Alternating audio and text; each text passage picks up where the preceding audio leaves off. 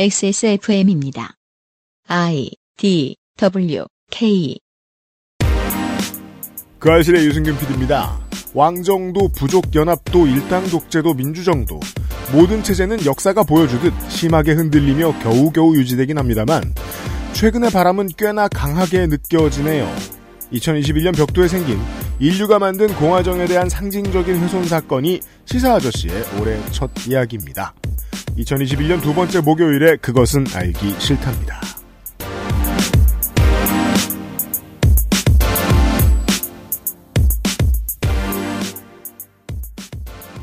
한강으로 말씀드릴 것 같으면 지난주에는 얼었다가 다시 깨지면서 녹았는데 어, 이번 주 초에는 깨진 채로 다시 언 것 위에 눈이 소복히 쌓여서 하얀 한강변입니다.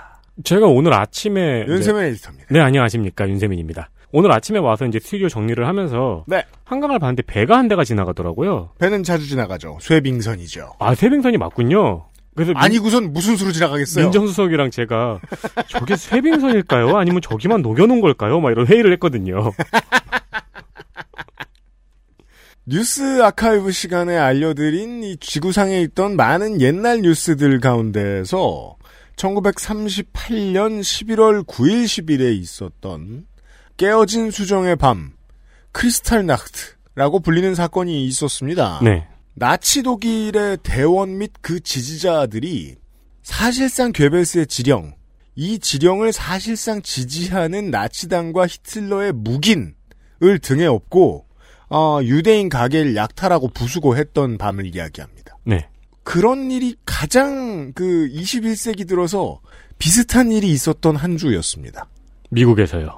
이게 아주 중요합니다. 한국에서는요, 지금 진보든 보수든 지도자와 여당의 입을 보면서 말을 저렇게 하고서는 행동이 이러면 어떡하냐라고 자꾸 이야기하는데 그거는 정치공학 내부를 들여봐야 되는 문제고 생각보다 큰 일이 아닐 수 있습니다. 말조차도 안 했을 때는 어, 어떤 침묵은 의도를 가지고 있거든요. 음. 특히나 정말 큰 문제가 앞에 있을 때 침묵을 한다는 것은 말입니다. 그래서 말을 한다는 건 아주 중요한 이유입니다. 네. 일입니다.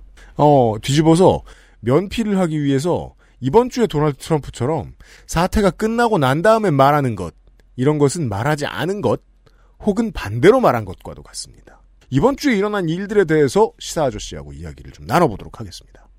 그게 재밌더라고요. 그, 아놀드 슈와제네거 전 캘리포니아 주지사가 40년대생이에요. 네. 대단한 양반이죠. 바디빌딩의 세계를 정복할 때 이미 30대 중반, 후반이었어요. 근데 이제 본인의 그 오스트리아의 부모님 세대들이 이 수정의 밤을 겪은 사람들인 아 그래요? 거죠. 네. 예. 본인이 떠나오기 전까지는 그런 무서운 일이 있다. 네. 나치를 조심해라. 이런 이야기를 많이 들으면서 살았던 거죠. 예.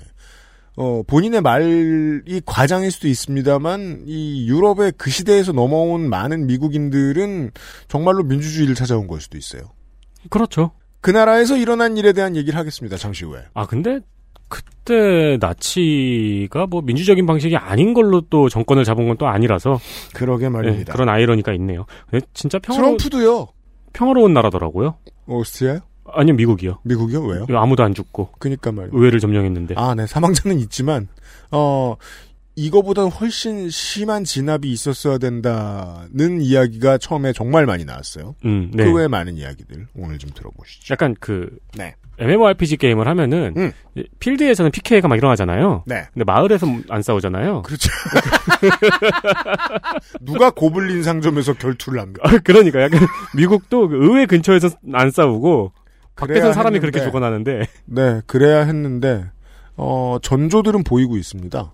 지금 미 의사당의 어, 무장봉기 사고를 보고 국내에서 있었던 박근혜 전 대통령 지지자들이 저질렀던 사고에 대해서 비교하는 분들도 계시던데 큰 사고 이전에는 작은 사고 몇 개가 일어난단 말이에요. 네. 시사 아저씨는 모르겠어도 시사 아저씨는 어떤 의견을 가지고 계실지 모르겠는데 적어도 제 생각은 이 사건은 작은 사고로 분류해야 될 것 같습니다. 음. 향후의 큰 사고를 예고하는 미시간 주지사 잠시 납치 사고하고도 비슷한 이 전조가 내는 사고라고 생각해야 좀 현명하지 않겠나 싶어, 싶어요. 네. 잠시 후에 들어보시죠. 그것은 알기 싫다는 아름다운 재단 18어른 캠페인, 나의 마지막 시도 퍼펙트 25 전화 영어, 작업 기억력에 도움을 줄 수도 있는 리모신, 1인 가구의 첫 번째 가구, 알스케어 폴더 매트에서 도와주고 있습니다. XSFM입니다. 뭔가 그곳을 떠난다는 게 되게 믿기지가 않았거든요. 반평생보다 더 많이 자랐는데 갑자기 떠나게 된다니까 믿기지도 않았고 여러분의 독립은 몇 살이었나요? 보육원의 아이들은 만 18세가 되면 시설을 나와 홀로 살아가야 합니다. 어른이 되기는 아직 이른 나이. 곁에 아무도 없다면 그것은 자립이 아니라 고립입니다. 18. 홀로 어른이 되어야 하는 아이들을 위해 함께 해주세요. 아름다운 재단은 18 어른의 건강한 자립을 응원합니다. 아름다운 재단 18 어른 캠페인. 10분으로는 부족합니다. 당신의 실력을 충분히 높일 수 있는 최적의 시간. 25분간의 전화 영어. Perfect 25.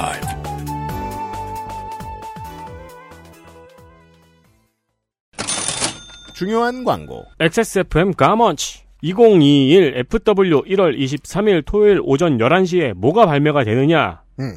그알싫 pullover hoodie와 그알싫 맨투맨, 요파시 hoodie zip-up과 맨투맨이 발매가 됩니다. 기존에 있던 색상은 아닙니다. 여름에 이렇게 한번 했었죠. 추가 컬러 소량 발매. 아, 그렇죠. 네, 그런 서비스의 일환으로 보시면 되겠습니다. 어, 새로운 색상입니다. 네, 어, 일단 red가 발매가 되고요. 빼도 박도 못할 red 컬러입니다. 아주 화사한 university red라고도 하고 스칼렛과도 좀 비슷합니다만 아무튼 그냥 보통 red입니다. 대충 라땡키 red 네네, 대충 네. 그렇게 봅시다. 그리고 이제 guard olive 국방색입니다. 그렇습니다. 혹은 카키입니다. 네. 올리브를 막는 색깔. 올리브로 막는 거군요. 네, 여기서 guard는 군이라는 뜻입니다. 네. guard olive 카키색까지 네. 두 가지 색상이 새로 발매가 됩니다. 네, 두 색상 모두 굉장히 색깔이 심기일전에서 고른 색상이라서 예쁘고요. 네. 네, 특히 이제 가드 올리브 같은 경우에는 또 이런 카키색 계열 좋아하시는 분들 계시거든요. 옷장 열면은 이 계열 색상 후드티만 잔뜩 있는 분들이 계세요. 네, 네, 그런 분들은 또 한번 눈여겨 보실만 하죠. 1월 23일 토요일 오전 11시에 마지막으로 발매가 되고 이후에 추가 발매는 계획이 없죠. 없습니다. 더 이상은요. 그 저희가 중소기업이고 어, 동대문 가면 힘이 없잖아요. 저희가 트래비스 스캇도 아니고 한 번에 많은 걸 여러 개를 시킬 만한 능력이 안 돼가지고 음. 한번 주문을 해봤다가 장사가 잘 되면 어, 그 다음번에 가서 어, 조금 더 찍어주세요라고 말할 여력이 생겨요. 아, 네. 네, 그럴 때 들어왔습니다. 아, 그러니까요. 그 기회에 딱 들어간 두 가지 색상이군요. 그렇죠. 지난번 여름에도 이제 그런 방식으로 해서 하늘색하고 옅은 핑크색을 준비를 해드릴 수 있었는데 네. 이번에도 마찬가지입니다. 성원이 있었기에 조금 더 다른 색깔을 발매해 볼 수 있었습니다. 바로 다운로드 받으신 분들이라면 다음 주 토요일 오전 11시입니다. 1월 23일 토요일 오전 11시에 마지막 2020-2021 겨울 이상 발매합니다. 감사합니다. 감사합니다.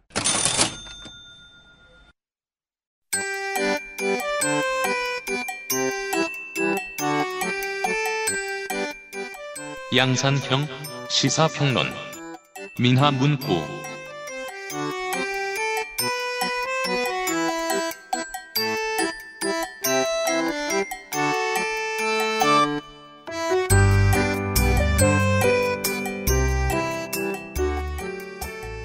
어느새 한국 시간으로 6일이 지났습니다. 제가 그 2017년에 광화문으로 튀어나온 애국당의 어, 시민들에 대해서 설명을 드리면서 이런 말씀을 드렸습니다. 세상이 단순하던 시절에는 거리에 쏟아져 나오고 구호를 외치고 그러면 다 좋은 건 줄 알았죠. 혁명을 부르짖는 네, 트럼프의 지지자들이 4시간 동안 의사당 관광을 한 바깥에서 봤을 때는 무장 봉기를 했던 어, 그날이 벌써 일주일이 되어 갑니다. 시사 아저씨가 나와 앉아 있습니다. 네. 최근에 그 가장 많은 방송을 다니는 그 시사와 관련된 아저씨들이 한 어, 열 손가락 정도 안에 있는 것 같아요. 그 중에 시사 아저씨가 있어요. 아, 그래요? 저 아니에요. 아니긴 아니, 아니에요. 저는. 밖에서 봤을 때는 과로사 위험군이에요. 저는 뭐라고 해야 될까? 어, 하루살이? 아 그래서 그, 파리나방, 파리나방 같은 존재예요. 다니는 곳이 많다 보니까 어, 어딜 가나 마스크를 벗지 않습니다. 파리나방 같은 존재. 파리나방 집에 있어요? 파리나방? 여름엔 가끔 있죠? 여름엔 난 겨울이 되니까 파리나방들이 나타나가지고 아주 죽겠습니다. 아, 그래요? 파리나방들은 음, 보면은 파리나방은 이제 들어온데 음. 습성이 있죠. 예. 어, 방금 끓인 라면에 들어와요. 아니 근데 이 자들은 네. 또 매우 약해요 이것들이. 그렇죠. 그래서 뭐 샤워기 물줄기로도 죽일 수가 있고 그럼요. 이 화장실 세제 있잖아요 스프레이를 뿌리는 거 음. 이거 한방 쏴버리면 녹아서 없어집니다 파리나방. 죽이는 문제에 대해서 크게 고민하지 않아요. 예. 그게 접니다. 아, 그래요? 예. 음. 항상 그렇게 생각하고 있어요. 한 방 맞으면 녹아내려 없어버리죠 없어 없어질 수 있기 때문에 하지만 지금까지는 적어도 이 주식시장을 보는 눈으로 김민아를 보면 시사 아저씨가 우리 방송에 출연한 이후부터는 계속해서 일이 늘고 있지 줄진 않아요. 아 그래요 역시 그럼 이 방송의 힘인가? 그 얘기를 하려는 건 아니에요. 여기서 잘리면 나는 끝입니까? 여, 여튼 대바쁘다 이건데 그래서 많이들 돌아다녀가지고 마스크를 벗지 않고 있고요. 아 좋은 일이고요. 예, 이게 하- 여기서 만약에 제가 이렇게 뭐 무증상 감염인지도 모르고 음, 어이 UMC를 확진시켰다. 네. 그럼 이거 기사 납니다. 그 알실발 집단 감염 사태 이래가지고 아직까지 저희에게 다행히 그런 일은 없습니다. 어, 그것보다 더한 사태에 대한 이야기를 할 것입니다, 오늘은. 광고 전에 이야기를 드렸습니다. 저도 아놀드 슈왈제네거 전 주지사가 이야기하기 전까지는 이 사건을 이 깨어진 수정의 밤과 비교해 볼 시도는 하지 않았어요. 하지만 역사를 좀 아는 시민들에게는 그만큼 섬뜩한 일로 다가올 수 있습니다. 저는 그냥 무장봉기 정도의 단어를 썼어요. 사일 씨가 봤을 땐 이건 뭐예요? 어 뭐 시위죠 시위. 예, 시위. 뭔 시위가 이래요. 뭐 시위죠 뭐. 네. 물론 시위는 제가 어릴 때 시위를 생각해 보면 흥분하면 꼭 어딜 들어가자 그래요. 예, 들어가면 안 될 때를. 그렇죠. 근데 아, 이 경우에는 준비가 안 됐는데 흥분해서 들어온 사람들이 아니었다는 게 지금 수사 결과 계속해서 밝혀지고 있죠. 예. 그 항상 우리가 옛날에 운동권 할 때 생각해 보면 어디를 갔어요. 거기가 이제 그 무슨 회사야? 아스팔트 콘크리트 회사인데 음, 우리 이제 건설로도 이런 거니까 네. 가가지고 이제 시위를 했습니다. 음, 그래서 뭐 난리 나죠. 우리는 오늘 반드시 본사를 들어가자. 음, 그럼 우리가 들어간다고 하잖아요. 음, 경찰이 와서 목숨 걸고 막죠. 그렇죠. 예, 그러면 이제 거기서 밀고 당기고 하다가 경찰 경찰을 우리가 못 들을 거 아닙니까? 음, 그럼 이제 이거 막 분노를 안고 이제 집에 가자고 하죠. 음. 그래서 모아가지고 정기 집회하고 음. 다음번에 갖고 반드시 들어가자 이러고 집에 갑니다. 맞아요. 근데 이제 이게 이렇게 됐어야 되는 건데 음. 어느 날은 갔는데 뭐 또 들어간다고 아그 막 구르러 왔는데 음. 경찰이 안 와요. 그런 날이 있을 수 있어요. 경찰이 왜 안 오는 거야? 근데 이러면 들어가자고 했으니까. 그럼 놀라죠. 근데 이제 그 운동권들은 counter partner가 없는 것에 익숙치 않아요. 예, 들어가자고 했는데 네. 경찰이 막고 있어야 우리가 들어가자고 열심히 노력을 하는데 경찰이 없잖아요. 그 이거 어떡하지 이러고 있는데 어쨌든 회사 문은 닫혀 있고 그죠? 그러니까 뭔가 들어가기 위한 노력을 어쨌든 안 할 수는 없는 거 아닙니까? 그러니까 본질적으로 counter partner로 존재하는 것을 당연히 여기다 보니까 내가 저항해야 할 상대가 없으면 움직여야 할 이유가 없어져요. 야 이거 어떡하지 그래갖고 그 간부 중에 하나가 그 회사 문 앞에 가가지고 문이 이제 문을 그러면 경찰이 안 왔으니까 문을 단단히 잠궈놨을 거 아닙니까? 음. 문을 뻥 찼는데 음. 문이 열리는 거야. 굳이 발로 찰 필요가 그럼- 없는. 그럼 어떻게 그 순간 그러면 이거는 뭐 어떡합니까? 들어가야지. 그렇죠. 우르르 또 들어가가지고 뭐 뭐 하나 셀피? 근데 이제 회사라는 데가 그 안에도 뭐 문이 있잖아요 또. 네. 그 문을 또 잠궈놓고 거기는 목숨 걸고 그 회사원들은 문을 잠궈놓고 정- 경찰 왜 안 오냐 이러고 음. 우린 들어갔는데 이제 할 게 없잖아요. 뭐 오르르 갔는데. 그러니까 짜장면 시켜 먹고 이제 뭐 거기서 이제 어떡하지? 뭐 구호 외치자고 그러고 근데 구호 외치고 뭐 노래 부르고 이런 것도 뭐 그것도 뭐 한계가 있지. 원래 하려던 일을 했었어야 되는데 원래 하려던 일이 뭐였는지 모르겠어요. 아니 원래 하려던 일은 없어요. 경찰하고 싸우는 거였는데 경찰이 멋- 안 오잖아. 그러니까 멋있게 말을 해야 될거 아니에요. 만약에 경찰을 뚫으면 네. 사장을 만나든 임원을 만나든 그렇죠. 해서 한마디라도 하겠다. 뭔가 요구안을 전달하고 음, 뭐 이거 한다. 네, 뭐 그거는 뭐 문이 닫혀서 못, 못 들어가고 거- 그 이상은 못 들어가고 있고. 네. 그리고 짜장면 먹고 이러다가 결국 그러다 집에 갔거든요.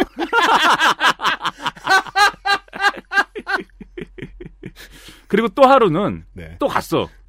이게 그 덤프트럭 아저씨들이기 때문에 일단 과격합니다. 통제가 잘 안 돼요. 아 진압 전문 경찰 간부 여러분, 어, 허를 찌르는 전략 하나를 배우셔야 돼요 이 순간에. 예, 뭡니까 그게? 경찰이 아무도 안 나오면 예. 저들은 해산한다. 예.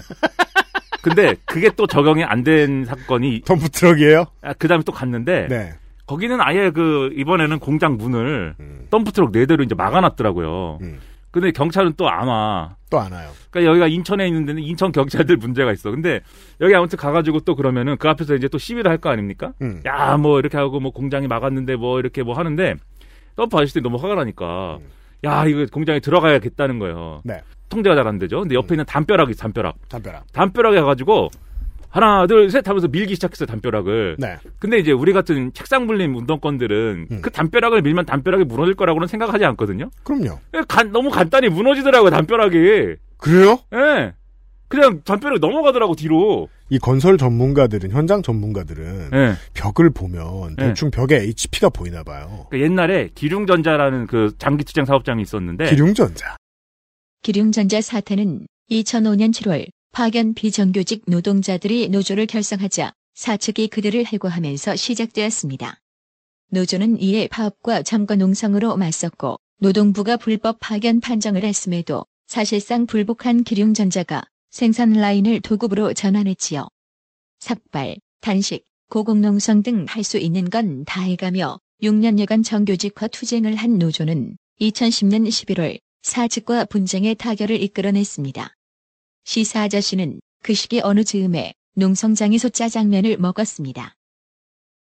거기를 무슨 뭐 이런 그 건설 그 자재 같은 걸로 다 막아놓는 그 있잖아요. 공사장 보면은 쭉 음. 둘러놓는 철판 있잖아요. 아, 그렇죠. 그걸로 막아놔가지고 운동권들이 못 들어가고 있었는데 건설로에서 와가지고 이거 이렇게 열면 된다고 밑에서 이렇게 올려가지고 열어가지고 쭈르륵 들어가고 아주 별일 다 했는데 네. 그래갖고 그 담이 넘어가 버렸어요. 그 아. 우르르 들어가가지고 그 공장을 파괴해 버렸어요.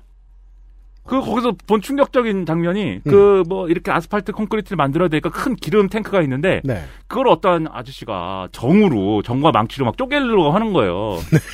왜 그러냐 그랬더니 이 기름을 터뜨려갖고 불을 질러버리겠다는 거예요. 그러니까 아, 제발 하지 마라. 옆에 어, 원리는 아시는군요, 잘. 예, 옆에 덤프 아저씨한테 저거 좀 말려봐라. 덤프 아저씨가 막 하더니, 야, 거기는 탱크가, 어? 이중 구조라 갖고 안 뚫려. 밑에 밸브를 뚫어야 돼. 그 밸브를 뚫어야 되는구나. 그래갖고, 밸브에다가 망치질을 또 하는데, 아니, 저걸 말리라고 그랬지. 내가 그 옆에 있는 아저씨한테 또 가가지고 말려라. 음. 또 가가지고, 야, 이거는 벙커 CU이기 때문에, 어, 상온에서 불이 안 붙어.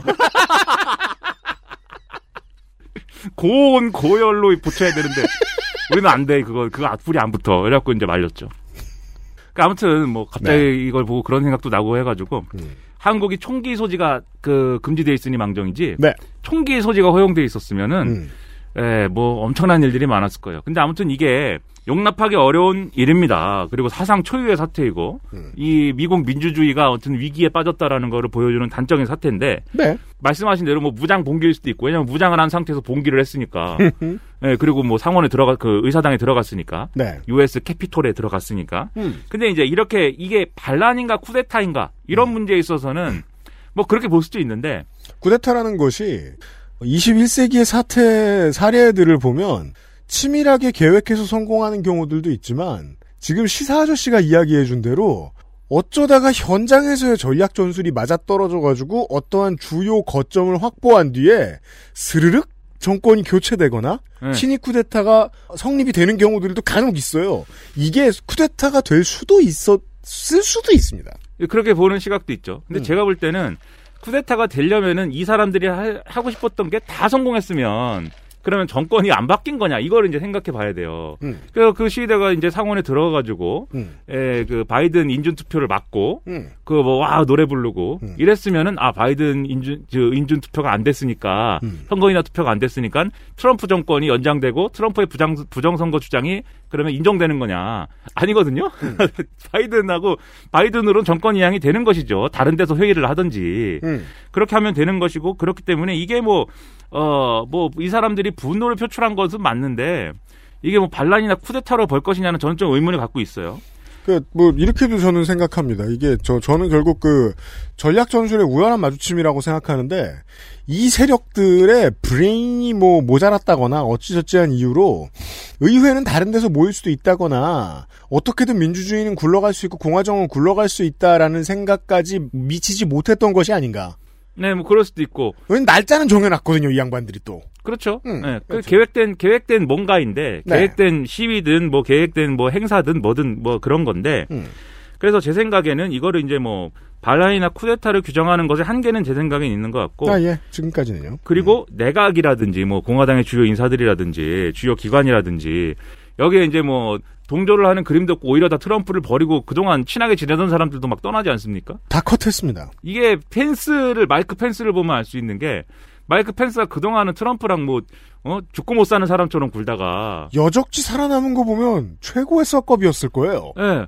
그거를 트럼프 대통령이 야 가가지고 왜냐면 마이크 펜스가 상원 의장이니까 네. 부통령이 상원 의장을 겸임하니까 가가지고 야 이거 바이든 투표 선거인단 투표를 거부해라. 음. 근데 펜스가 내가 아무리 당신의 개처럼 살았지만 네. 이거는 이거는 아니 너무 제가 할 수 없는 걸 시키면 어떡합니까? 그러면서 혼자 주가가 제일 많이 올라가 버렸습니다. 예, 그래서 그냥 인주 투표를 이제 실시했기 때문에 트럼프는 길길이 날뛰었다고 하고 이런 배신자야 이러고 그렇습니다. 지금 흥분한 그 어, 무장봉기하신 시위대들은 지금 펜스를 목매달아라 이거 구워 만들어 가지고 네. 지금 시끄럽게 떠들고 있고 음. 뭐 그런 상황이 돼버리지 않았습니까? 그러니까 사실 어 이게 뭐어뭐 과연 그러면 무슨 사건인지를 어 다각도에서 사실은 볼 필요가 있다. 저는 이런 생각 을 갖고 있고 이렇게 해봅시다. 네. 그래서 결론을 결론을 이게 뭐 반란이다 쿠데타다 또는 뭐 이게 아주 나쁜 놈들이다. 음. 어 정말 이런 놈들은 정말 뭐 어, 뭐, 용서해서는 안 된다, 뭐, 이런 결론을 얘기할 거면, 사실 굳이 그 알실에서 얘기하지 않죠. 네. 중요한 건 이제 이 사건을 가지고, 음. 아, 미국이 그동안 겪어온 일들과, 아, 미국이 역사적으로 어, 뭘 해왔는가 이런 걸 다시 한번 돌아보면서, 음. 예, 새로운 지식을 또 얻게 되는 거, 이런 걸 이제 목표로 삼아서, 좋습니다. 오늘은 떠들어 보자 이것이죠. 간만에 간단한 미국사 시간입니다. 예. 그래서 지금 이, 이 사태가 이제 미국 언론들이 처음에 보도할 때 의사당이 뚫린 것은 200년 만의 일이다. 이렇게 평가했어요. 음. 예, 200년 만에 어, 이 의사당이 유린당했고 정말 200년 만에 200년간 볼 수 없었던 문제아들이 지금 나타났다.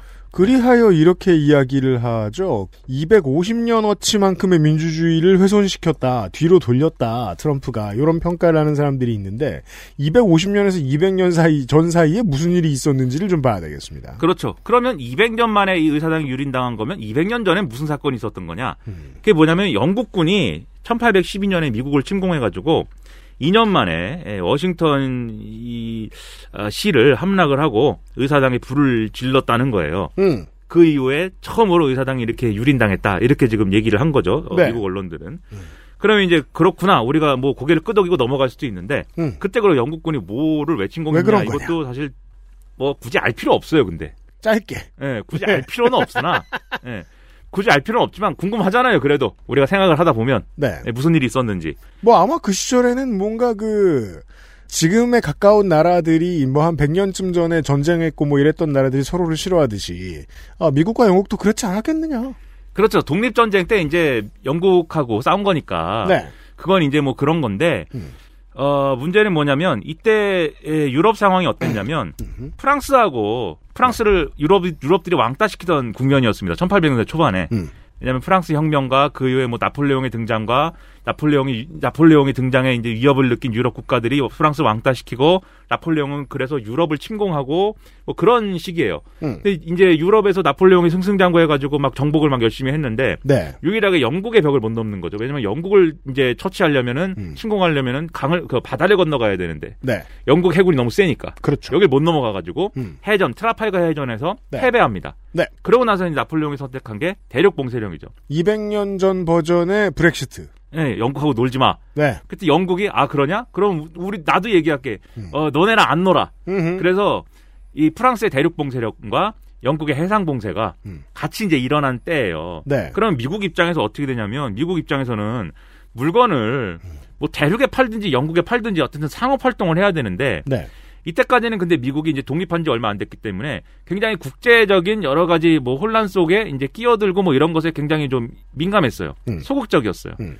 이게 뭐 영국도 영국이지만 프랑스 문제가 또 있는데 미국 초기에 소위 말하는 연방파랑 공화파랑 싸운 얘기가 있어요. 그게 뭐냐면은 이제 토마스 제퍼슨을 필두로 하는 공화파들이 있고 그다음에 어, 알렉산더 해밀턴을 필두로 한 연방파라는 사람들이 있는데 연방파들은 지금의 미국 연방을 만드는 중앙 집권적인 뭐 그런 체제를 원했고 공화파들은 그게 아니고 주의 자치권을 요구하고 뭐 이런 어떤 의견의 차이가 있었거든요. 근데 의견의 차이를 서로 잘 소통하고 이제 생산적으로 토론을 하면 좋은데 그게 아니고 서로 뭐라고 그랬냐면 공화파는 양방파들을 향해서 야 너희는 어? 이게 미국이 우리가 새로운 민주주의 여기 하려고 와, 와가지고 민주주의를 만들었는데 너넨 다시 영국 왕정처럼 지금 우리를 하려고 하는 거냐? 영국 놈들아! 이렇게 얘기했고. 영국 놈들아! 예 그리고 연방파들은 공화파들을 향해서 야 너 프랑스 혁명 못 봤어? 프랑스 혁명 그 민중이 화나면 무서운 건데 어? 그렇게 뭐 아주 질서도 없이 그렇게 막 어, 민중들이 그렇게 돌아다니게 만들어놔서 되겠어? 질서가 있어야지 우리 대의민주주의인데 너의 이제 프랑스 어 프랑스 사대주의자들아. 음. 그래갖고 서로 너는 영국 편이냐 프랑스 편이냐를 놓고 막 싸우고 뭐 이랬거든요. 너네 너네도 민중들한테 찍혀 죽는 수가 있어. 네, 그거 프랑스 혁명의 그 혼란상 그거 민주주의 아니야. 이게 이제 연방파들의 주장이었습니다. 조성수 소장 덕분에 이그 시절에 어, 미국의 정치 지도자들이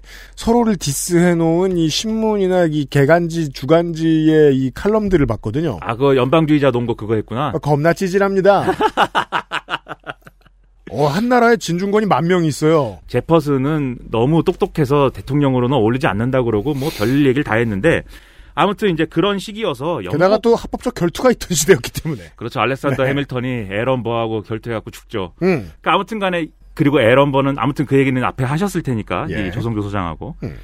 아무튼 그래가지고 뭐 그런 사건이 있던 때여서 미국 입장에서는 프랑스 이제 뭐 이제 국제 분쟁에 개입하는 게 아니라 단지 물건을 팔고 싶었단 말이에요. 네. 영국에 팔든지 대륙에 팔든지. 음. 근데 대륙에 팔 것 같으면은 어쨌든 어 이 미국에서부터 직접 가야 되는데 음. 그러면 영국의 해상 봉쇄에 걸려가지고 영국 가대 잡혀가고. 음. 그러면 이게 그러지 않으려면 이제 영국 항구에 일단 간 다음에 음. 영국 항구에 양- 항구를 통해서 대륙에 갖다 팔아야 되는데 음. 그렇게 되면 이제 대륙 프랑스에 봉쇄령- 걸립니다. 네, 대륙 봉쇄령한테 걸리고 음. 뭐 이렇게 돼가지고 어느 쪽에도 물건을 팔 수 없게 된 거예요.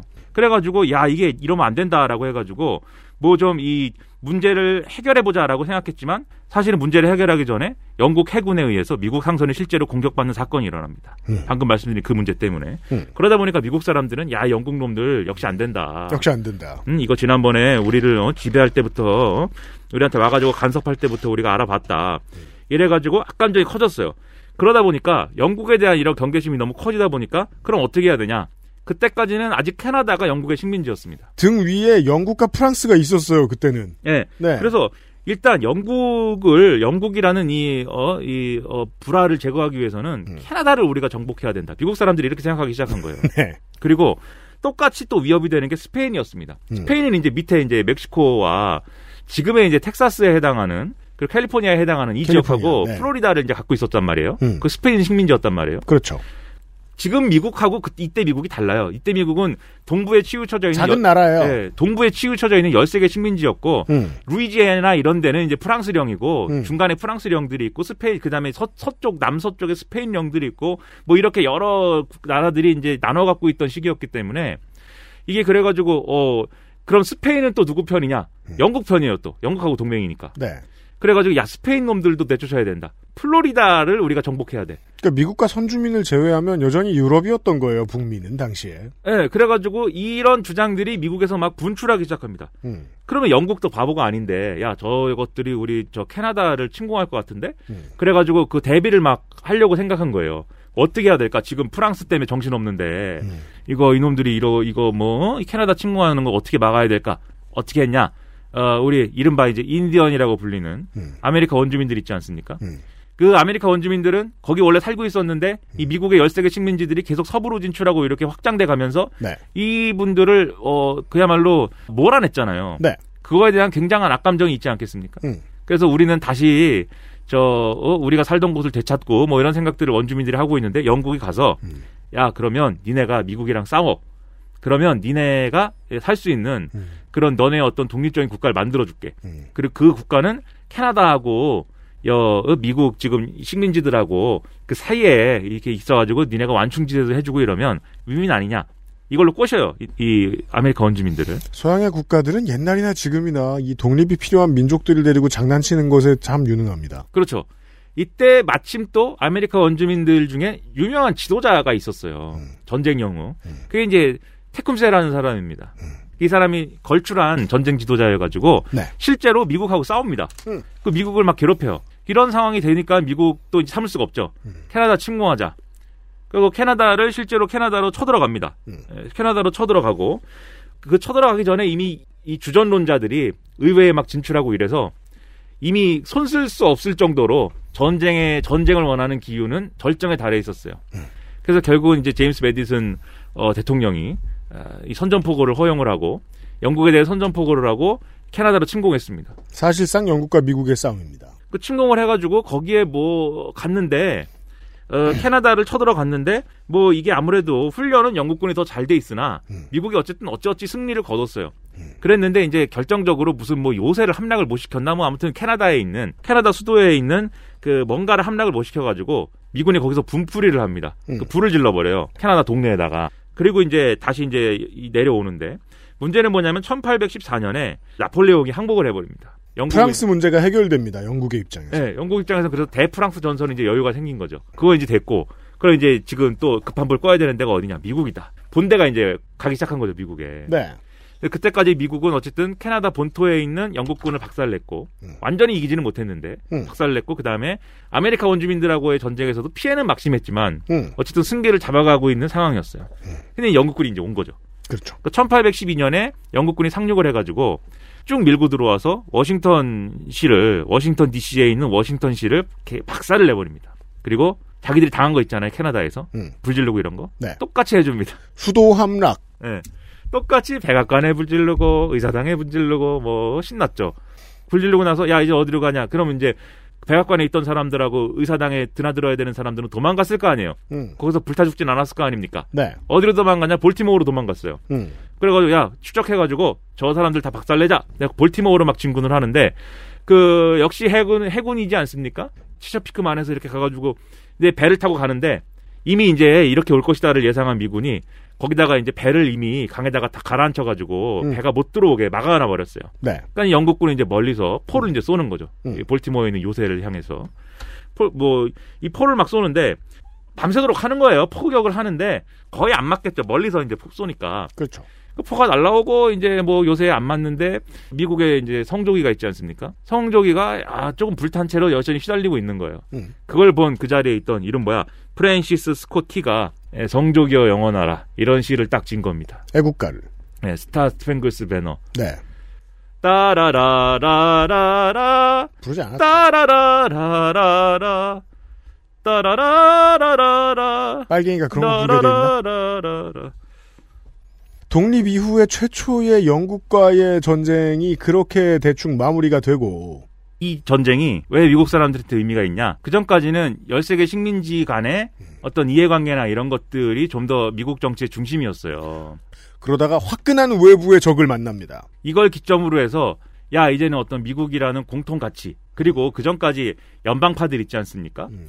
계속 제퍼슨을 공격하던 그 연방파들이 이제 뉴잉글랜드 에, 북, 북동부에 이제 이 근거지를 갖고 있었는데 이 전까지 이 영국과의 전쟁이 마무리가 안 되고 뭐 이러니까 야 더 이상 영국하고 싸워가지고 우리가 얻을 게 뭐냐. 음. 그래가지고 뉴잉글랜드만 그럼 독립을 하자 차라리. 이거 뭐 이거 아, 못 살겠다.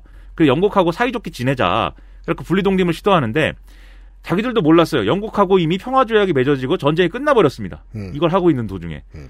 근데 이제 전쟁을 끝내려면 무슨 조건이 있어야 되잖아요. 미영 양쪽의 피해가 너무 컸기 때문에 조건도 없어요 그냥. 그만하자. 그래서 그만했어요 그래서 이제 사실 분리 선동을 한 분리주의 선동을 한 연방파들만 사실은 몰락하고 음. 그러다 보니까 미국이 자연스럽게 단일한 어떤 어, 통일된 이 정치적인 견해를 갖게 되는 사건이 된, 거, 된 거예요. 그리고 이때 이 아메리카 원주민들하고 전쟁을 하는 와중에 정말 잘 싸웠던 앤드류 잭슨 대통령. 예, 스페인과 싸우고 이 막 이렇게 하는 과정에서 앤드류 잭슨 장군이 야, 전쟁 영웅으로 이제 떠오르고 네. 그걸 통해서 그 전까지는 약간 희미했던 우리의 미국이라는 정체성이 이때를 기점으로 해서 형성된 겁니다. 전쟁 이후를 책임지게 됩니다. 예, 그래서 그래서 미영 전쟁이 그런 의미에서 중요한 거예요.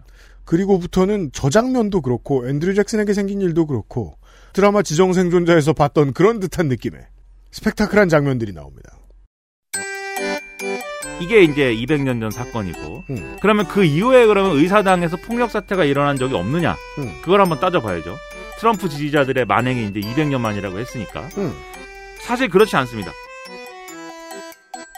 XSFM입니다.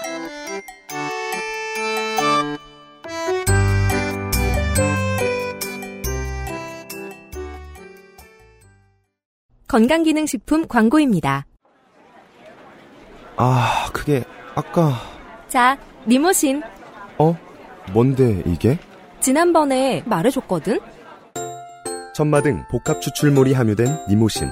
기억력 개선에 도움을 드릴 수 있어요. 기억력? 니모신. 헬릭 스미스. 손님 올 땐 접고 빈둥댈 땐 펴고 나만의 공간 관리 아이스케어 프리미엄 폴더 매트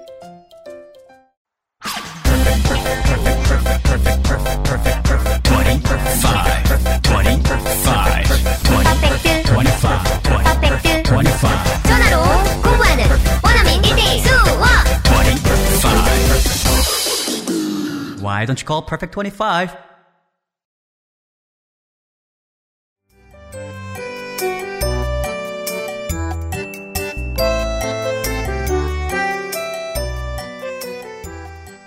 앤드류 잭슨이 1835년에 대통령이 되고 나서 이제 의회에서 상원의원 장례식이 있는데 거 갔어요. 음.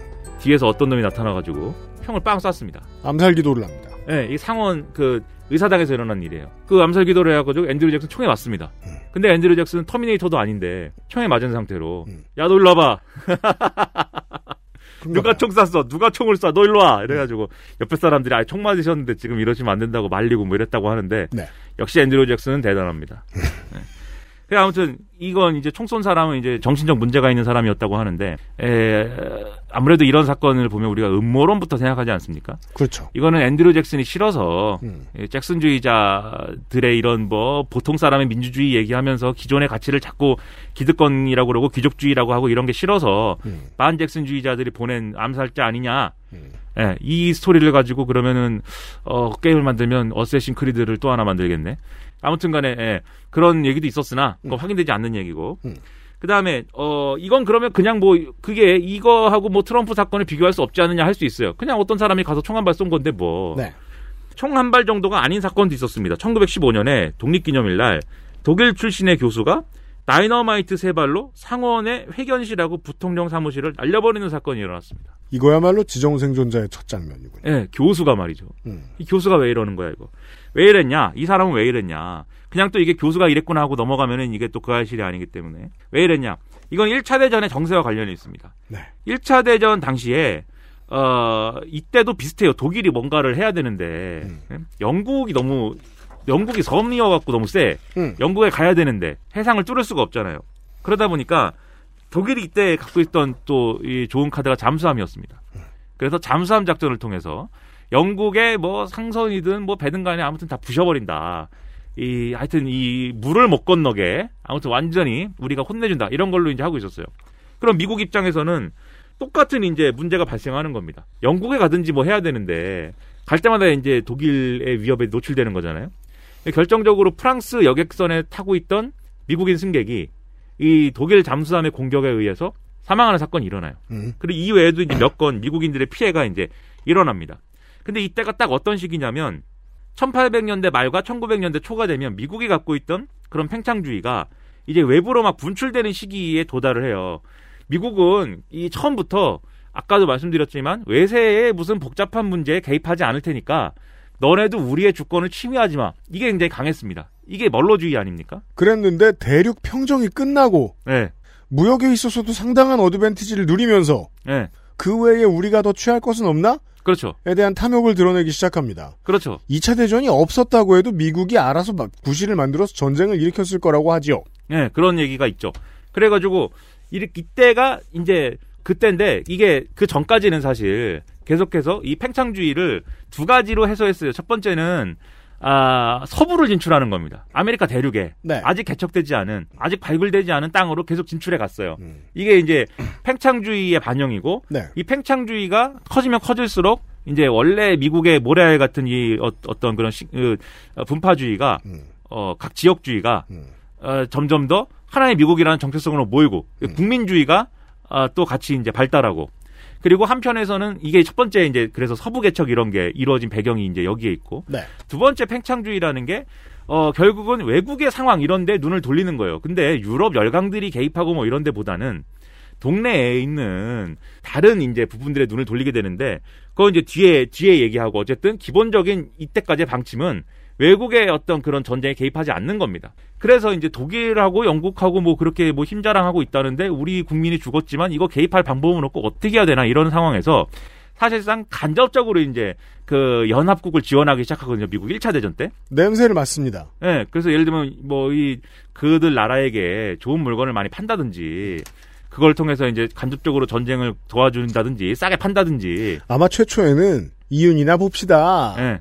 아, 주변 그 다른 유럽의 열강들한테 밑보이지 않을 정도만 하고요. 라고 생각해서 정말 그렇게 합의를 해준 정치가들도 있었겠지만 그 일부의 그 외에 정, 어떤 정치가들은 분명히 그런 생각 품고 있었을 거예요. 다음번엔 이런 일이 있을 때는 우리가 준비를 해서 참전할 수도 있지 뭐. 그렇죠. 이때 사실상의 연합국의 군수창으로서의 역할을 이제 미국이 자임을 하게 되면서 어, 이 교수의 분노가 그게 다른 겁니다. 두 가지 분노겠죠. 첫째, 미국은 뭐 이 외세에 뭐 거시 개입을 안 한다고 그랬는데 이게 사실상 뭐 개입을 하는 거지 뭐야. 이것들도 똑같구만. 예. 네. 두 번째, 이 사람 독일 출신이란 말이에요. 영국을 도와줘. 개입을 하는 것도 열받게 영국을 도와줘. 결국 이제 다이너마이트 설치해가지고 20세기 초반에 이런 일이 있었고 폭파시켜 버렸습니다. 네. 그리고 한국 전쟁 시절의 대통령이었던 해리 트루먼도 죽을 뻔했었어요. 이때는 이제 1954년에 음. 푸에르토리코 독립주의자들이 하원 회의장에 난입한 적이 있었습니다. 푸에르토리코는 지금도 독립당이 있습니다만 제가 네. 알기로는 지금도 있습니다만 별로 성적이 신통치 않은 걸로 알고 있습니다. 독립 진영 쪽이 별로 그 저, 저 지지를 많이 못 받고 전통적인 이제 사회당 계열인데 그렇지만 한참 흥할 때도 있었어요. 독립하자. 원래 푸에르토리코는 이제 스페인 식민지였는데 1898년에 미국 스페인 전쟁 때문에 미국으로 넘어갑니다. 음. 이 미국 스페인 전쟁은 뭐냐면 스페인이 나폴레옹하고 싸우고 뭐 이런 과정에서 그 전까지는 이제 유럽의 강자였는데 좀 이제 그 분위기 좀 안 좋아집니다. 가세가 기울어요. 음. 우리가 스페인이 유럽의 강자라는 거는 대항해 시대를 해봐도 잘 알 수가 있죠. 그렇죠. 대항해 시대의 주인공들 다 어딥니까? 포르투갈, 네. 영국, 독일, 이탈리아, 지배했던. 네, 이탈리아. 그다음에 또 하나 이슬람 그 어디지 오스만 제국. 네. 어, 그 누구야? 뭐 바다와 북아프리카를 지배했던. 네. 음. 정말 네, 훌륭한 게임이었는데 대항해 시대 2안 했어요? 누가 안 해요? 나이를 알 수 있는 두 가지 증거가 있어요, 저한테는. 네. 대항해 시대 2와 프렌즈. 프렌즈는 제가 안 봤는데 음. 나중에야 봤는데 대항해 시대 2는 그걸 하고 음. 그 다음에 학교에서 시험 볼 때 네. 시험지 뒷면에다가 세계지도 딱 그릴 수 있는 그런 사람이었죠. 아, 그렇죠. 근데 세계지도를 그릴 때 어디서, 어디부터 시작합니까? 세계지도를 그려야 된다. 포르투갈이죠. 그렇죠. 리스본에서 시작하죠. 네, 그렇죠.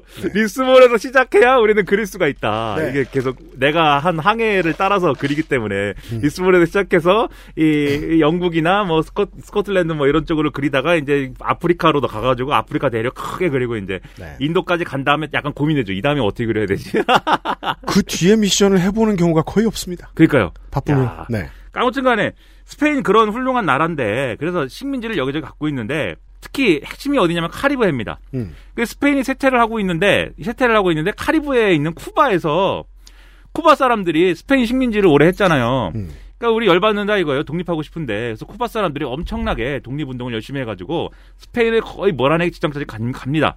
근데 이 미국은 전에도 말씀드렸다시피 그 이전부터 사실 스페인에 대한 악감정이 있잖아요. 네. 이게 어, 스페인을 한번 어, 혼내줘 보자. 쿠바에서 저렇게 시끄럽다는데. 그래서 쿠바에서의 독립이 거의 성공하는 와중에 미국이 쿠바에 개입을 해요. 쿠바 독립에 개입을 해서 독립군들을 도와줍니다. 음. 이게 이제 스페인 전쟁으로 비화된 것인데 그래서 쿠바, 필리핀, 푸에, 푸에르토리코 뭐 비슷한 일들이 많이 일어나요. 근데 결국은 이제 쿠바는 근데 독립을 했고 했고. 스페인으로부터 쿠바는 왜냐면 쿠바 독립 독립군을 도와줬는데 미국이 음. 가가지고 내놔 쿠바 쿠바 내 밑으로 들어와 이럴 수가 없잖아요. 음.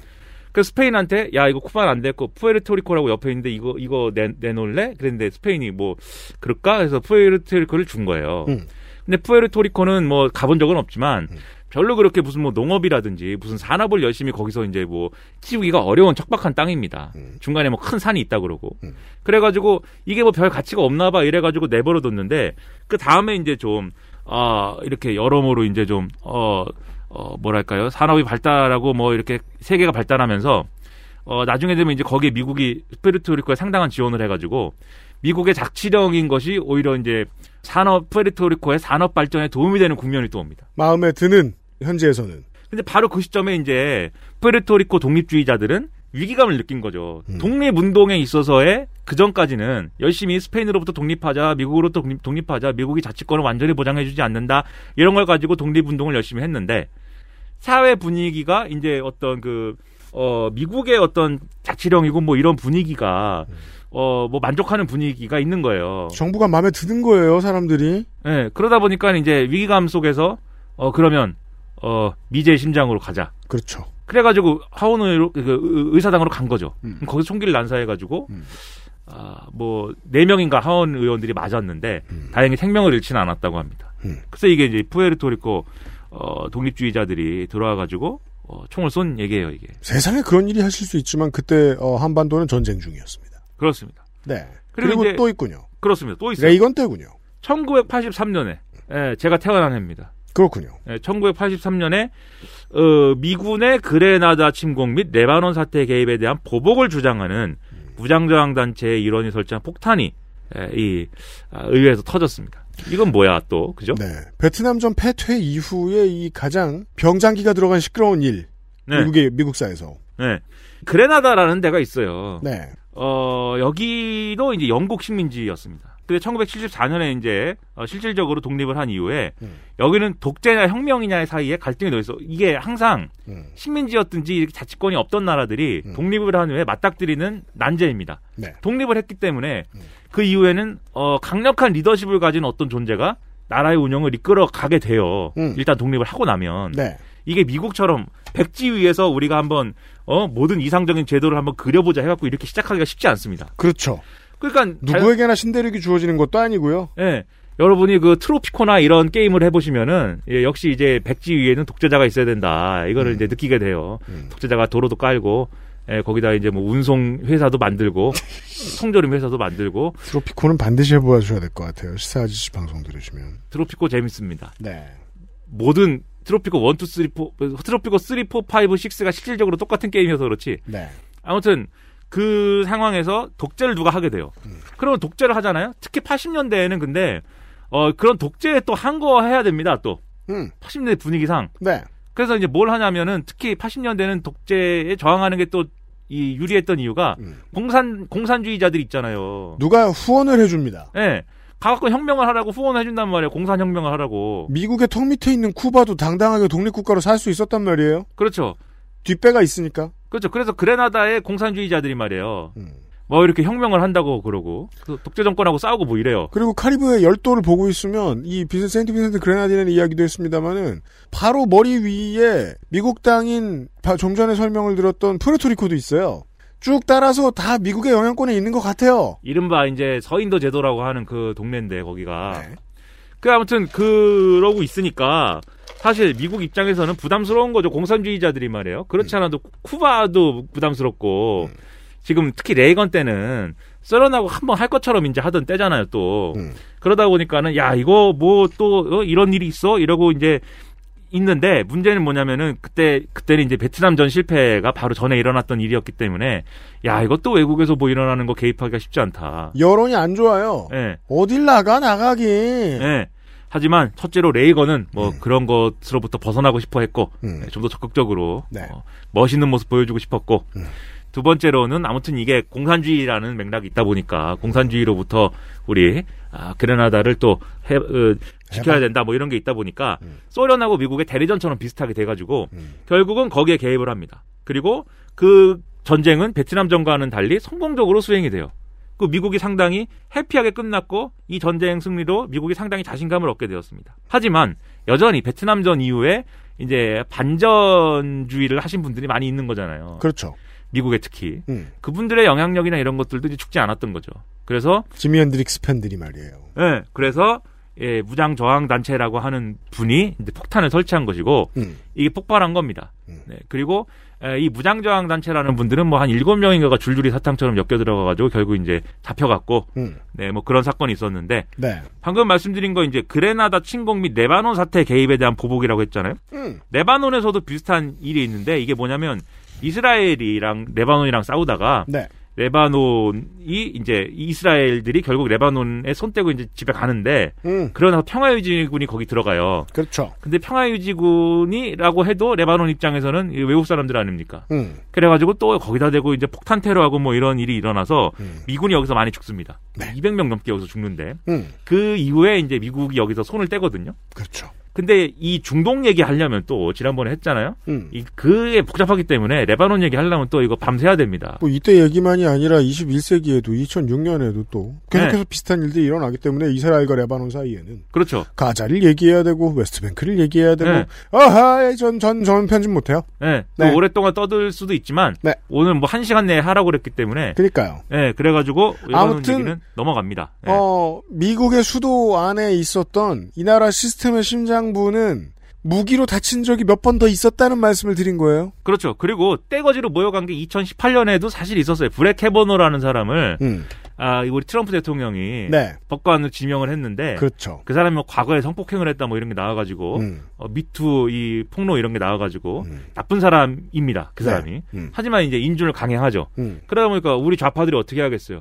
들어가야죠. 예, 가 들어가야죠. 음. 그래고 그 앞에 가서 시위하고 음. 그 의사당 앞에 계단 점거하고 나중에 거기 안에 들어가고 네. 그때 트럼프 대통령이 야 이런 폭도들이라고 그랬어요. 이런 그렇죠. 음. 폭도들이 어 좌파의 폭력으로부터 어, 민주주의를 지키고 뭐 그랬어요. 트럼프 대통령이. 음.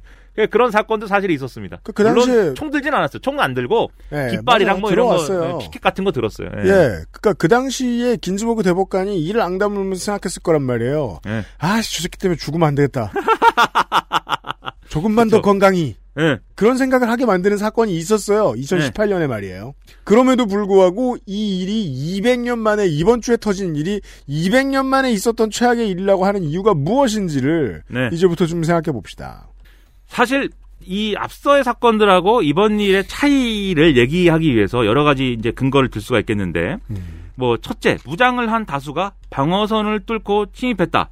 그리고 둘째 이 사람들이 추구한 목표는 정당한 게 아니었다. 뭐 이런 얘기들을 많이 해요. 음. 근데 앞서 말씀드린 사례들도 사실 완전히 여기에서는 완전히 뭐 이렇게 차별점이 있는 것은 또 아닙니다. 들어보시면 아시겠지만 무기를 가진 사람이 들어간 적도 있고 그렇죠. 포탄을 맞은 적도 있고 네, 그리고 별 정당성이 없는 목표인 적도 있고 네. 이런 상황이기 때문에 정당성을 가지고 칼로 무배듯 할 수 없어요. 네, 그렇죠. 그렇기 때문에 사실 이게 이걸 기준으로 얘기를 하면 트럼프 일당들의 이 만행은 200년 만의 일은 아니에요, 사실. 음. 그럼 이제 뭐가 있냐? 어, 셋째, 정권 이양을 방해하려고 했다. 이 문제가 있는데 요건 다른 케이스들과 조금 다릅니다. 그렇죠. 근데 이거는 예를 들어서 어 뭐 아 예를 들어서 이제 정권 퇴진 구호를 예를 들어 우리나라의 음. 상황으로 봤을 때 정권 퇴진 구호를 외치는 태극기 부대가 뭐 흥분을 해서 음. 선거 기간에 대선 투표소 혹은 국회에 난입했다든지 이런 일들을 사실 가정할 수 있는 거 아니에요? 근데 그런 사건들이 사실은 200년 만에 일어난 사건이겠는가? 음. 또 이제 그렇 이 기준만 가지고 평가하기는 어려운 거죠.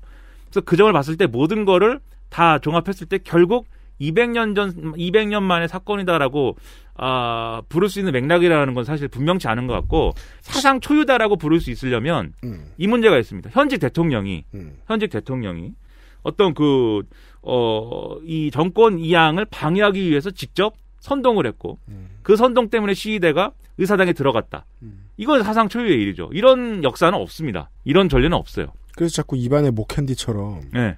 그 단어가 제 혀를 오간단 말이에요. 네. 최대 친익 쿠데타를 의도했다면 네. 그건 전혀 다른 카테고리예요. 그렇죠. 이것은 이것은 그러면 200년 만의 일이 아니죠.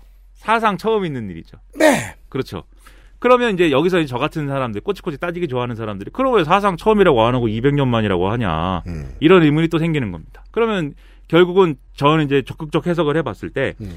결국 그건 뭐냐 트럼프와 민, 이 지지자들은 음. 어, 외적이다 침략자이다 이 얘기죠. 외적으로 부르고 싶은 거예요. 그렇죠. 그러니까 이 점에서 제가 그 시사 아저씨의 의견과 그 동의를 해요. 많은 이 미 의사당과 화이트하우스에 주어졌던 많은 위협들은 진짜 말 그대로 외적이었어요. 우린 미국이 싫어. 미국이 방해가 돼. 아, 미국이 반성을 하거나 미국에 어느 정도의 데미지를 입히면 어떠한 우리의 메시지가 전달될 거야.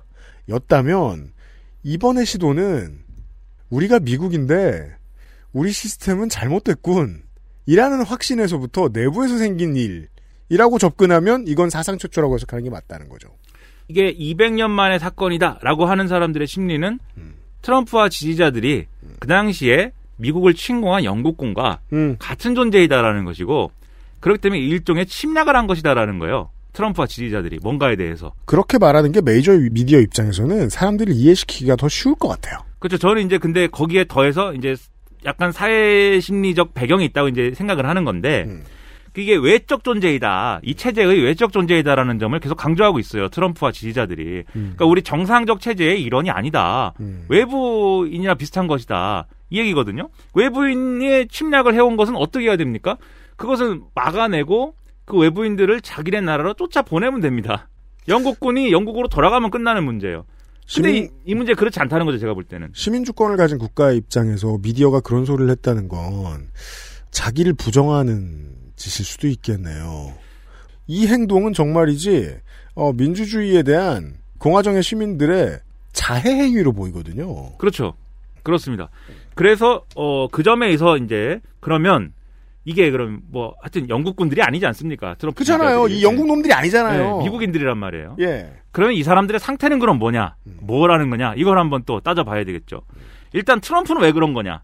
이거를 뭐 생각해봐야 돼요. 근데 네. 내가 내가 트럼프가 아닌 이상 뭐 알 게 뭡니까 사실? 네, 모르죠. 그렇지만 밖에서는 뭐 이렇게 대충 예상합니다. 그의 가장 소중한 걸 뺏겼어요. 그렇죠. 계정. 트럼프 트위터를 뺏기고 화이트하우스가 문제가 계정. 트위터 주가가 폭락하고 근데 이제 트럼프가 애초에 이제 그 어, 이 시위대를 왜 선동한 거냐, 이렇게 될 줄 뻔한 것을 지금 뭐, 민주당은 탄핵한다고 하고, 이미 탄핵안 발의를 하고, 네. 그 다음에 뭐, 공화당들도 이제 더 이상 지켜주지 않고 트럼프를 이렇게까지 한 놈을 어떻게 지켜주냐, 뭐 이런 분위기고, 음. 아무도 지지하지 않는 상황 속에 내몰리고 있는데, 트럼프는 왜 그런 거냐, 애초에. 시위대 선동 왜 한 거냐. 여기에 대해서는 사실, 제, 세- 제 해석은 이렇습니다. 결국 해석을 해야 되잖아요. 트럼프의 마음을 모르니까 우리가. 음. 실제 선거 결과를 뒤집기는 어렵다는 트럼프도 알았겠죠. 음. 이성적으로. 네. 알았겠지만 2024년에 재출마를 한다고 주장한 거 아닙니까? 음. 그러려면은 내가 그냥 그렇게 쉽게 물러나는 사람이 아니다라는 거를 보여줬어야 되는 거죠. 트럼프 스타일의 전당대회를 한번 화끈하게 해야 하지 않을까. 내가 이 정도 위력이 있는 사람이다. 음. 내가 뭐 자꾸 졌다 그러고 내가 뭐 이 나라에서 뭐 별 별볼이 없는 사람이라고 자꾸 얘기를 하는데 내가 한마디 하면 이 정도 보여줄 수 있는 사람이다. 긴장 좀 해 이 새끼들아. 네. 근데 그러면 왜 이렇게 혼날 방식을 취했을까? 어, 원초적인 힘에 대한 갈구가 있습니다. 그 군은. 뭐 그렇죠. 그리 그이 위력을 이제 보여주는 것으로 해서 공화당으로부터 나를 무시하 나와 내 지지자들을 무시하지 못하게 하고 음. 이게 트럼프는 나이가 많잖아요. 그러니까 2024년에 트럼프 본인은 출마 못할 수도 있어요. 네. 그렇지만 이방카라든지 음. 그 자녀들이 뭐 출마할 수도 있는 것이고 그렇죠. 또는 트럼프의 다른 후계자 후계자가 나올 수도 있는 것이고 얼마든지요. 트럼프는 이 지지자들이 이 상태로 있으면 얼마든지 정치적 영향력을 추가로 행사할 수 있다고 보는 겁니다. 지금부터 그거 당연히 예상 가능합니다. 기존의 전통적인 공화당 지지자들과 공화당 정치인들 사이에서 꼽히는 그런 것들 말고 보수 정치의 프로세스와 결과 말고 장외의 극우들끼리 트럼프가 지금 가지고 있던 권력을 쟁취하려는 싸움을 할 거예요. 그렇죠. 2021년부터 2023년까지.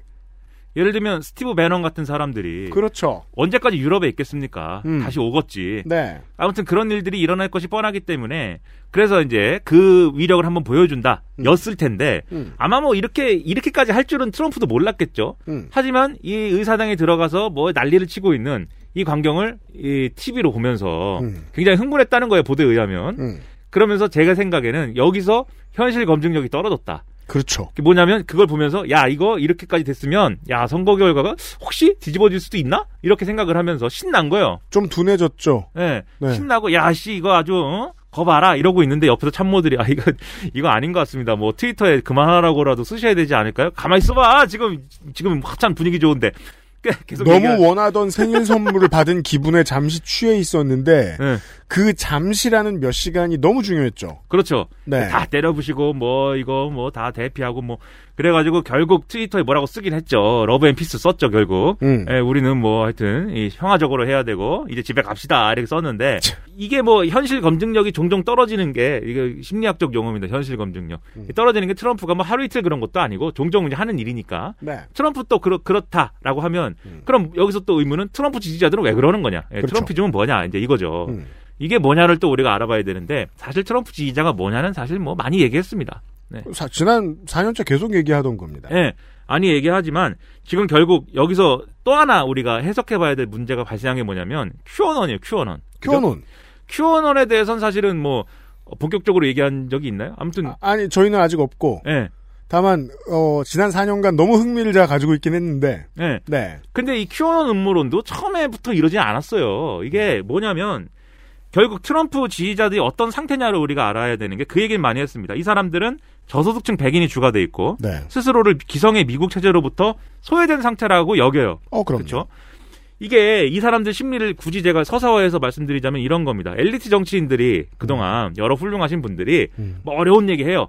뭐 우리나라로 따지면 아 증세 없이 복지할 수 있다고 하고 아니다 복지하려면은 어 중부담 중복지로 가야 된다 뭐 이런 얘기하고 음. 그런 얘기가 사실 우리가 들으면서 뭐 근거가 뭔지도 잘 모르겠고 뭐 열심히 논쟁하는 것 같으니까 뭐 좋은 얘기가 있겠지 생각하면서 어떤 정치인을 지지하기도 하고 뭐 반대하기도 하고 뭐 이런 일들을 열심히 했어요. 음. 근데 다 지나고 보니까 나한테 좋은 거는 하나도 없어 결과적으로. 나는 계속 일자리가 없고 나는 우리 집은 계속 분위기 안 좋고 관심은 계속 있었는데 어, 출근해서 만나는 내 삶은 그들과 다른 것 같아. 그래서 야 이거 뭐 맨날 저 사람들은 그렇다고 미국에 그러면 미국의 다른 계층들이 뭐 잘 나가는 사람이 있는 거 아니냐. 그러니까 사람들이 자기 밑에 자기보다 못 사는 사람들을 보지 않아요. 자기보다 잘 사는 사람들 보지. 우리 주변에 주식해 갖고 망한 사람은 별로 없어요. 다 잘 나가 주식 지금 주식 활황이어가지고 다 주식 대박만 있고 비트코인 투자해서 망한 사람 잘 없어요. 비트코인 투자해갖고 대박 난 사람만 있지. 왜 그러겠어요? 그 사람들만 보기 때문이에요. 당연합니다.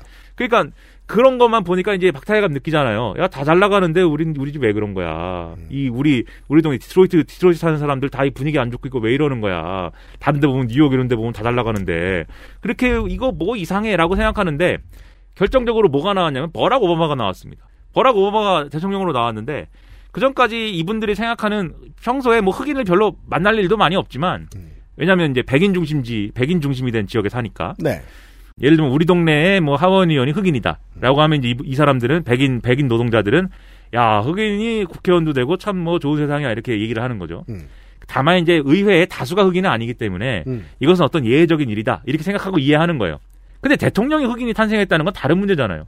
이제 완전 이 나라의 주류는 흑인인가? 이 생각을 하는 것이고 내가 그동안 신뢰하고 어쨌든 지지를 보내왔던 정치라는 게 흑인 대통령의 탄생으로 지금 이어졌네? 이렇게 생각을 한단 말이에요. 그리고 그 흑인이라는 사람이 자기가 평소에 생각해왔던 흑인의 모습과 달라요. 버락 오바마는 전형적인 어떤 엘리트의 외양과 엘리트의 문법과 엘리트의 말투를 하고 있습니다. 근데 백인 저소득층 노동자가 볼 때 그거는 아니란 말이에요. 그건 자기들이 알던 흑인이 아니란 말이에요. 그러니까 뒤통수를 맞은 것 같은 거죠. 야, 이거 그동안 미국 정치라는 거, 뭐, 어느 정도 잘 돼가고 있다고도 생각을 해봤고, 비록 내가 지금 못 살아도 미래에는 뭐 나를 위한 것도 있을 거라고 생각했지만, 다 흑인을 위한 것만 있고, 다 이 소수자를 위한 것만 있고, 나를 위한 거는 하나도 없어. 그리고 이 오바마 정권이라든지 진보 정권이라는 사람들이 자기에게 뭔가를 자꾸 강요를 해요. 에, 뭐, 어, 인종차별하면 안 된다 그러고, 뭐 착하게 살아야 된다 그러고 아무튼 간에. 그러니까 이게 나를 위한 정치가 아닌 겁니다. 기본적으로. 이 정치는 나를 위한 정치가 아니에요. 그리고 엘리트들이 말하는 좋은 얘기, 대의 명분, 그다음에 뭐 이 중부담 중복지냐, 증세 없는 복지냐 이런 거 다 거짓말이에요. 그런 상태에 빠져들었는데 솔직한 트럼프가 나타난 거죠. 내가 동일시할 수 있는 대상, 나랑 행동거지가 비슷한 트럼프. 트럼프가 나타나가지고 저 사람 막 지지했습니다. 문제는 뭐냐면 이제 그 그러면 그 전부터 이제 얘기를 해온 엘리트들의 발언이라는 게 거짓말이잖아요. 우리가 거짓말에 간파하려면 어떻게 해야 됩니까? 저 사람이 말하는 게 저 거짓말의 배후에 있는 게 뭘까를 계속 생각해야 됩니다. 그러면 근데 알아내는 건 어렵습니다. 그렇죠.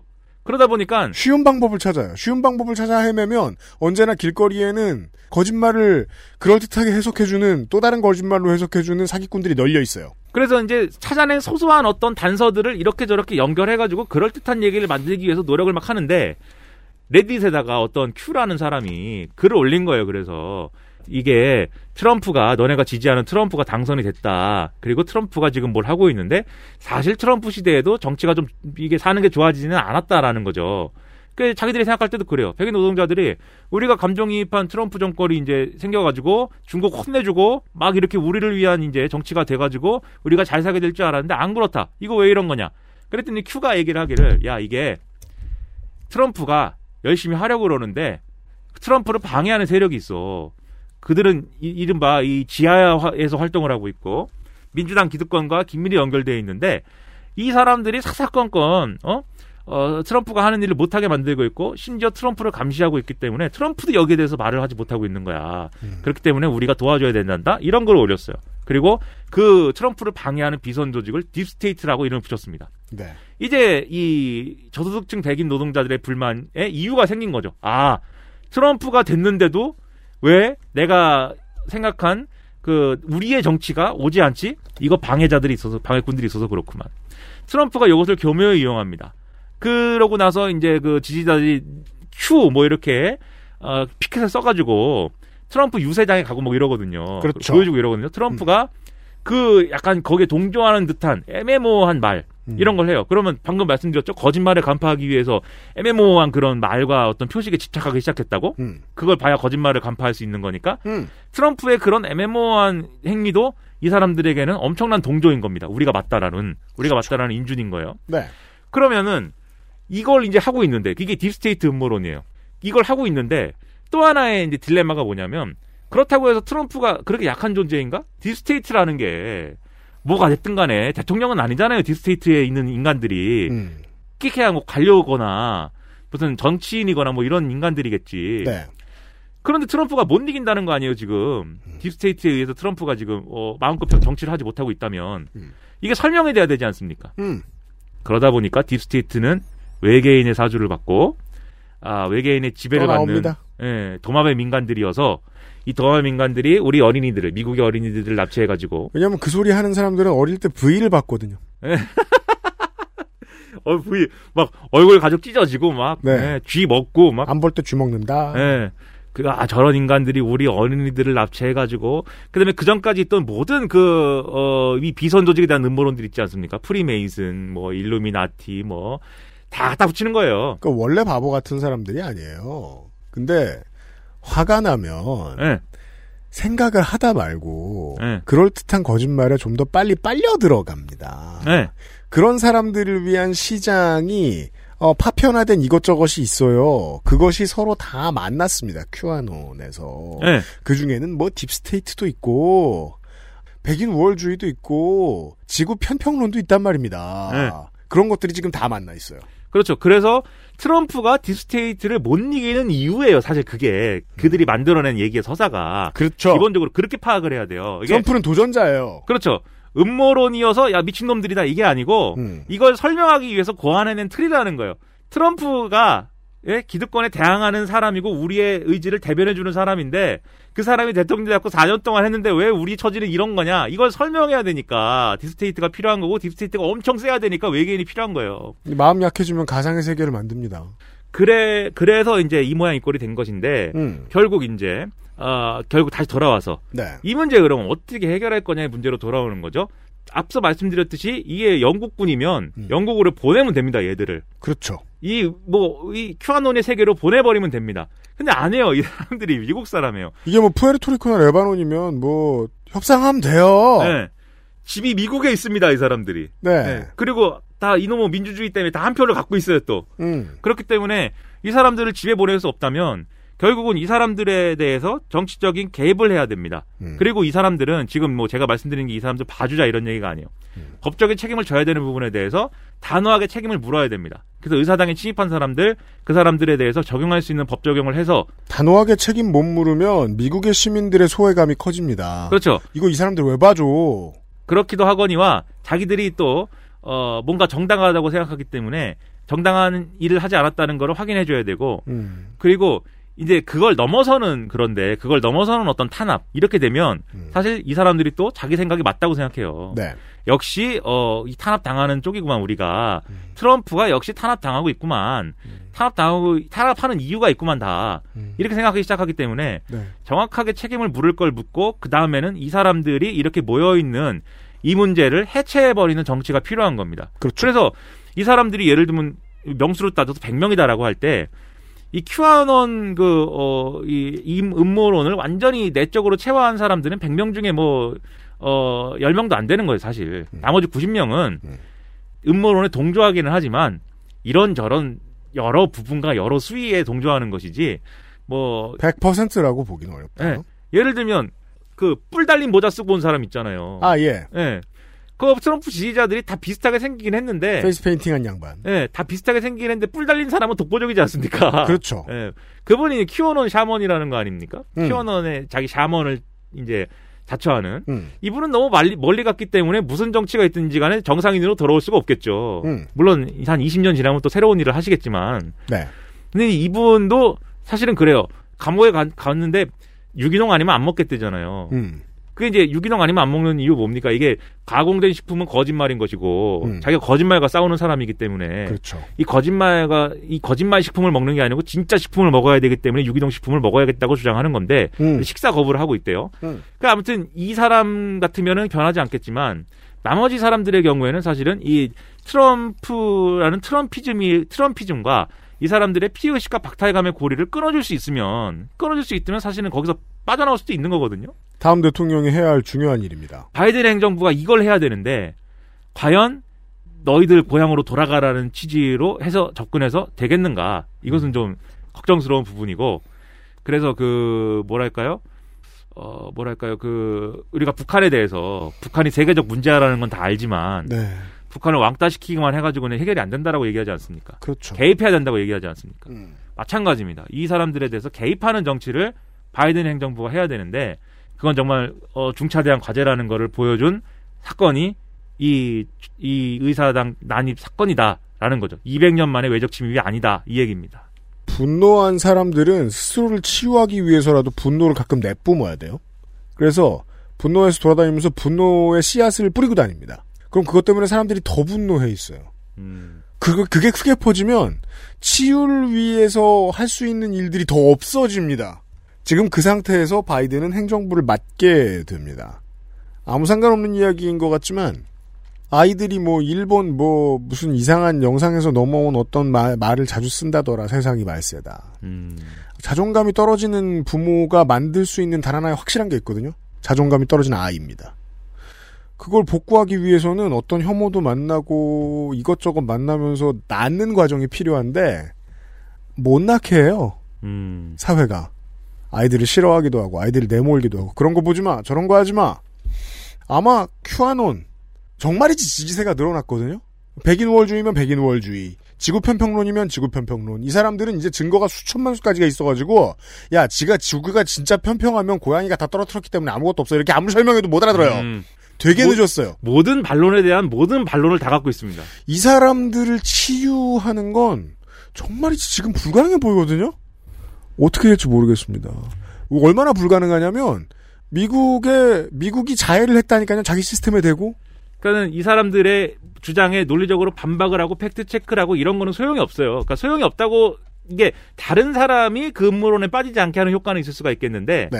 지금 이 상태인 사람들에게는 그런 것들이 소용이 없습니다. 네. 이 사람들이 여기에 빠질 수밖에 없었던 빠지게 된 그 조건을 없애줘야 돼요. 음.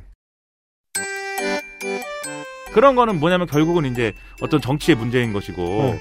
그 정치를 잘하는 게 이제 필요 남은 이제 과제라는 거죠. 거기에 거, 그게 이제 어 져야 될 짐인 건데 겁나 어려운 일이고 네. 어, 온 나라에서 지금 온 세계에서 다 일어나고 있는 일인데 사실은 우리나라도 뭐 이 자유롭지 않죠. 나올지 몰라요. 나왔었던 적 있고 네. 예. 어, 어떻게 될지 좀 더 두고 보겠습니다.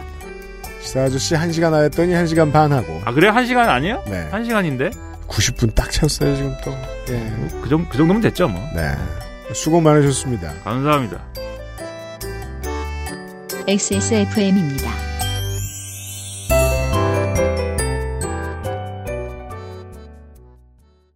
홀로 어른이 되어야 하는 아이들을 위해 함께 해주세요. 아름다운 재단은 18 어른의 건강한 자립을 응원합니다. 아름다운 재단 18 어른 캠페인. 내가 가장 행복한 시간? 음, 영화를 볼 때, 음악을 들을 때, 스마트폰이랑 가만히 있을 때. 이 모든 걸 전부 누워서 할 때. 종일 뒹굴거리고 싶은 나의 첫 번째 친구. 편안하고 포근한 아이스케어 폴더 매트. 프리미엄 사양에 가격은 훨씬 저렴하니까 망설일 이유조차 없었죠. 당신도 아이스케어와 함께 누워보지 않을래요? 1인 가구의 첫 번째 선택. 아이스케어 프리미엄 폴더 매트. 건강기능식품 광고입니다. 아, 그게 아까 니모신이라고. 그래. 기억력? 니모신. 헬릭 스미스. 금주의 의사소통. 의사소통 시간입니다. 트위터에 베리유2님께서 어, 한국일보에 올라온 기사의 링크를 달아주셨어요. 제목이 이렇습니다. 조두순의 내 아까운 세금 쓰지 말라. 40대 가장 분노의 청원. 기사 읽어보셨어요? 더러워서 안 읽었습니다. 이제 이게 이제 그 조두순 조두순 씨가 그 조, 조수는 다른 사람이고요. 자, 다른 사람이고. 아니, 머릿속으로 순간적으로 전 서울시장이죠. 그래도 C는 붙여야 하나라고 생각을 했어요. 네. 근데 언론에서 안 붙이더라고요. 관련가 봐요? 예, 예, 편집 규칙인지. 네. 네, 안 붙이더라고요. 조두순이 기초생활수급자 신청을 했다는 내용입니다. 그래서 음. 이러, 이 같은 사실이 이제 언론이 공개를 했고, 네. 이게 알려지면서 청원이 올라왔던 거죠. 음. 그리고 기사 내용에 이제 그런 내용이 있고, 이제 여러분이 이제 짐작하시듯이, 네. 예, 그런 내용이고, 제가 이 기사에서 가장 문제를 삼았던 건 기사 말미에 피해자 이름을 등장을 시켰더라고요. 그거 그 최근에 있었던 사건들도 그렇고 피해자한테 허락 안 받고 피해자 이름 쓰는 거 추세 중에 하나예요 요즘 언론에. 이게 이제 저는 이 사건 당시를 많이들 기억을 하실 텐데 초반에 피해자 이름으로 사건을 명명을 했어요. 음. 근데 언론들이 모두 그랬던 걸 시민들이 피해자 이름으로 사건을 명명하지 말아라. 사망한 피해자도 아니고 범인의 이름으로 사건을 명명하자고 해서 조두순 사건으로 이름이 바뀌었던 거거든요. 언론들도 시민들 눈치를 보고 바꿨고. 그랬는데 아직 반성이 충분치 않죠. 네. 최근에 영유아 살해 사건도 허락해줄 사람은 망자가 되었음에도 그냥 실명을 쓰죠. 아무튼 트위터의 베리 유투님이 하신 말씀은 이 뉴스를 보니 블레이비크에 대해 다뤘던 방송이 생각나 다시 들었습니다. 관용을 선택한 노르웨이와 달리 우리나라는 계속 이런 뉴스만 생각, 생산하면서 전 정부를 비판하기만 하겠지요. 그런 개념을 지난주에 잠깐 말씀드렸던 적이 있습니다. 대안 중독. 대안은 어딘가에 있을 것이다. 네. 왜냐하면 나는 지금 나와 있는 여러 가지 답안보다 정의로운 사람이니까. 문제는 실체가 없다는 겁니다. 그리고 대부분의 정의감은 실체가 없습니다. 있다면 분노뿐이에요. 그리고 그걸 드러내는 게 내가 옳은 사람, 내가 훌륭한 사람이 된다는 데에서 어떠한 위안을 주나 봐요. 많은 시민들이 그래도 돼요. 위안이 필요하니까. 기자는 그러면 안 돼요. 어, 저널리스트는 그러면 안 돼요. 사실 이거는 논의가 필요한 부분이라면 필요한 부분입니다. 이제 출소한 범죄자들의 뭐 생활고로 인한 재범 생활고로 인한 재범을 방지하기 위해서 음. 이런 기초생활수급자 지원 같은 지원을 해주느냐, 네. 아니면 흉악범에 대해서는 그걸 해주지 말아야 되느냐는 논의가 필요한 부분인데, 네, 그럼요. 네 관련해서는 기사를 찾아보면은 분노만 팔고 있습니다. 네. 조두순 출소 직후에 언론이 분노 장사를 하고 정의감 채워주기 경쟁을 하다가 벌어진 결과가 무엇이었는지 온 국민은 똑바로 봤습니다. 결국 스트리밍 코인 장사로 끝났습니다. 네. 무슨 교훈을 남겼나요? 무슨 솔루션을 줬나요? 전혀 없습니다. 언론의 이 관례가 우리가 이제 그 검찰발 보도 이런 문제점과는 또 다른 결의 언론의 문제점 중에 하나입니다. 저널리스트들이 정의감 장사를 하고 나를 정의로운 캐릭터로 만들어 놓고 하는 데에 관심 골몰을 하자 사람들 생활과 문화를 다 갉아먹기 시작하고 있어요. 여기에서 문제점 찾고 저기에서 문제점 찾고 이건 정의롭지 못하니까 하지 마. 저건 정의롭지 못하니까 하지 마. 사실상 ISIS나 하는 독재적인 종교 지도자들이나 하는 일을 아, 민주주의 국가의 언론인들 혹은 평론가들이 많이들 하고 있습니다. 아이고 이제 봐서 안다니까요. 그 결과는 유튜버들 현피 장사밖에 안 돼요. 이 양반들아. 옛날에는 그게 본인들 밥그릇이었죠.